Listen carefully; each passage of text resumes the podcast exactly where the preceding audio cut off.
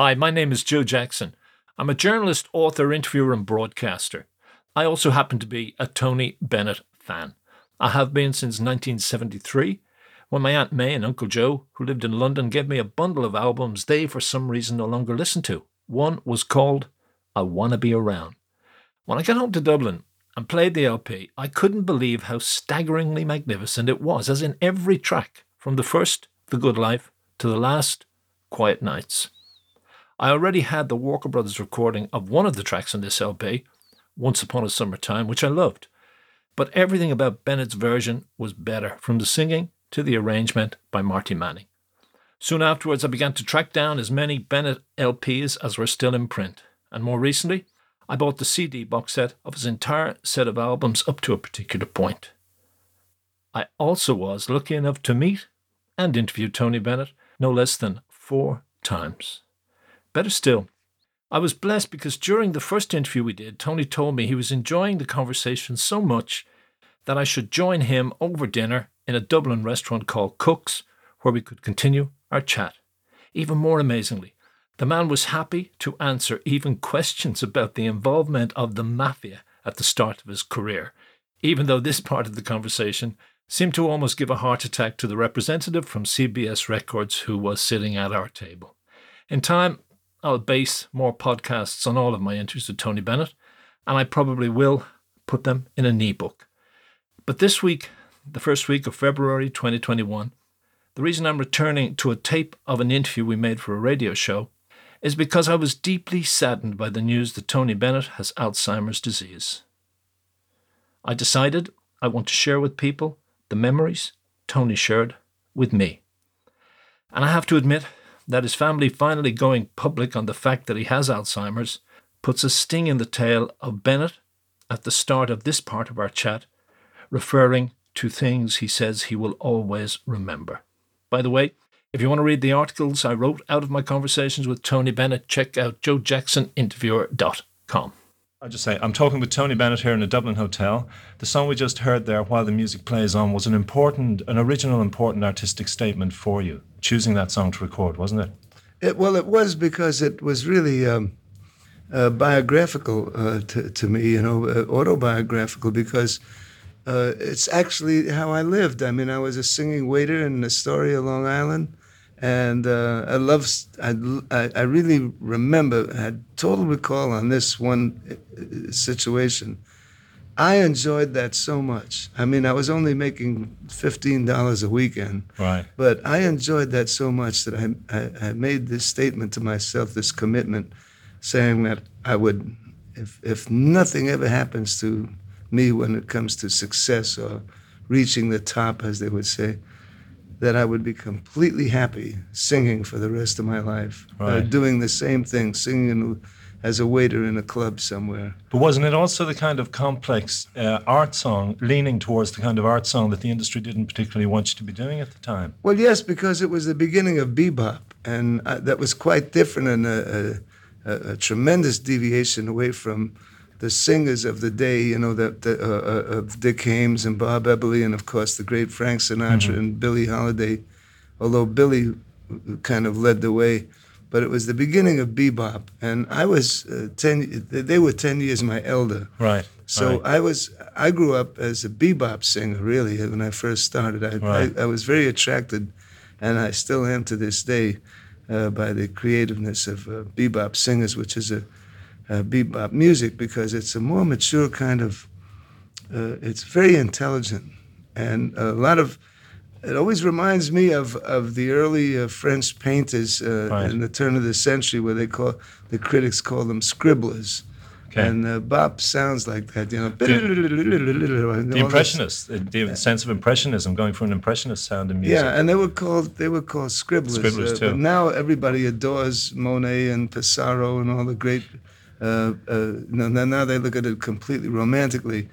Uh, now, I know as a musician that bebop has a lot, has an element in it that makes it last forever, which is soul. You know, mm-hmm. a lot of love. Right, uh, right. Charlie Parker had it. Dizzy Gillespie had it, and maybe once every 500 years, in the history of music, some folks come along, certain musicians, and are, are gifted, blessed with the fact that they create a new mode of music, maybe once every 500 years. And that's what these fellas did. Thelonious Monk, Charlie Parker, my, uh, and Dizzy Gillespie. But they were the main, uh, the, you know, the force. I read Buddy Rich's comment at the top of the show there. He said you has a two. Do you have you have a two? That he called you Picasso, Rembrandt, and pop art all in one. Is that a little OTT or is, is, that? Well, you know that you know this business of uh, my peers, uh, you know, eulogizing me is is quite phenomenal because I mean, Sinatra calling me the best singer he ever heard and his favorite singer here's this guy with the best uh, musical ears in the world when it comes to popular music, Sinatra. And for him, from my humble beginnings, to call me uh, his very favorite, when everybody in the in the entertainment world would hope something like that would happen to them, uh, it, it would take me a lifetime to digest that compliment. And then it created a, a, tornado mentally for me because I had to live up to these accolades from right. Judy Garland and from Bing Crosby and Buddy Rich. You know, so it was a double-edged sword. It was a double-edged sword, but it worked out for the best because it created something that I didn't have before, and that right. was discipline. All right. You know, I had to live up to this accolade night after night, and finally I said, "Hey, I better just show up." Why did you not have discipline before that? What was? Because I was just, I was actually just having fun. All I was right. a young boy, and I just, uh, bebop was just supposed to be very relaxed and and intelligent, but yet you know some nights you make it, some nights you don't. So, so, you needed what? to impose form on it. So form. yeah, we just had to be disciplined. You know, you had to, uh, you know, it, it's like uh, the, the late uh, Bobby Hackett, the great cornet player and um, great musician. He was Glenn Miller's guitar player right. originally, and he gave me the best lesson. He said, "When you don't do your scales," he said, "the first, the first night you know it. The second night, the musicians know it, and the third night, the public knows it. Right, and the fourth so, night, there's no fourth night. There's no, you, you get canceled. Could you go back to your beginnings? I mean, an Irishman, James McWhinney, was very influential in introducing you to the world of the visual arts, which you then translated mm-hmm. into music. well, he was just so wonderful. I, I can't tell you, he was the greatest Irishman I've ever met, and there's a lot of great Irishmen. But he he was a teacher, and he lived in in uh, you know, one of these houses where uh, it was during the Depression, and we all lived in the projects. Mm-hmm. And uh, he saw me sketching in the street and uh, with chalk, and I saw the shadow uh, covering my sketch, and I, I, turned around. His big, handsome guy who looked handsomer than John Kennedy, you know, he said. He said, I like what you're doing there. I said, thank you. I couldn't believe it. I was, you know, 14, 15 at the time. And he said, uh, I'm a teacher of art. And uh, he said, but uh, he said, if you'd like, um, I live in your building. He said, if you'd like, I go watercoloring every weekend. He said, you might want to come along with me. Well, I was so flattered, you know, to have a grown guy like that and an art teacher, you know, telling me to take a, a, a journey with him. And we went, and to this day, I just sat under this willow tree with him and did a cityscape of uh, New York City, and uh, I couldn't believe how wonderful he painted. And to this day, I, I still paint watercolor, and when that brush touches the paper, I think of James McWhinney, and he's just uh, he taught me about leprechauns and and all the songs that his mother taught him. He's put them on tape for me and he, he, he lives in La Jolla now, which is a beautiful area in the United States, and I'm, I'm, he's he's excuse me in charge of all the poets of California. Right, right. And uh, quite retired, but yet with, with the poets. You also said uh, the last time we talked that when you uh, when you put your voice to tape or to a song, you also try to recapture that sense of light and joy that that's very much what you strive for in your music, as opposed mm-hmm. to Sinatra, who we talked about goes for the dark end of the street in albums like No One Cares. You tend to go for more positive. Well, you see, every color. artist is different. I mean, uh, you know, he's he's. I still consider him the king of the uh, of our generation, of of the uh, entertainment world because before him there was Al Jolson, and he was the king. Mm-hmm. Uh, they'll always Sinatra will always be known as the as the most uh, strongest force. Uh, you know, he had this uh, teenage following and all the Bobby Soxers, and everybody's kind of imitated it right up to the Rolling Stones and then uh, Bruce Springsteen, and everybody tries to gather up as many teenagers as possible.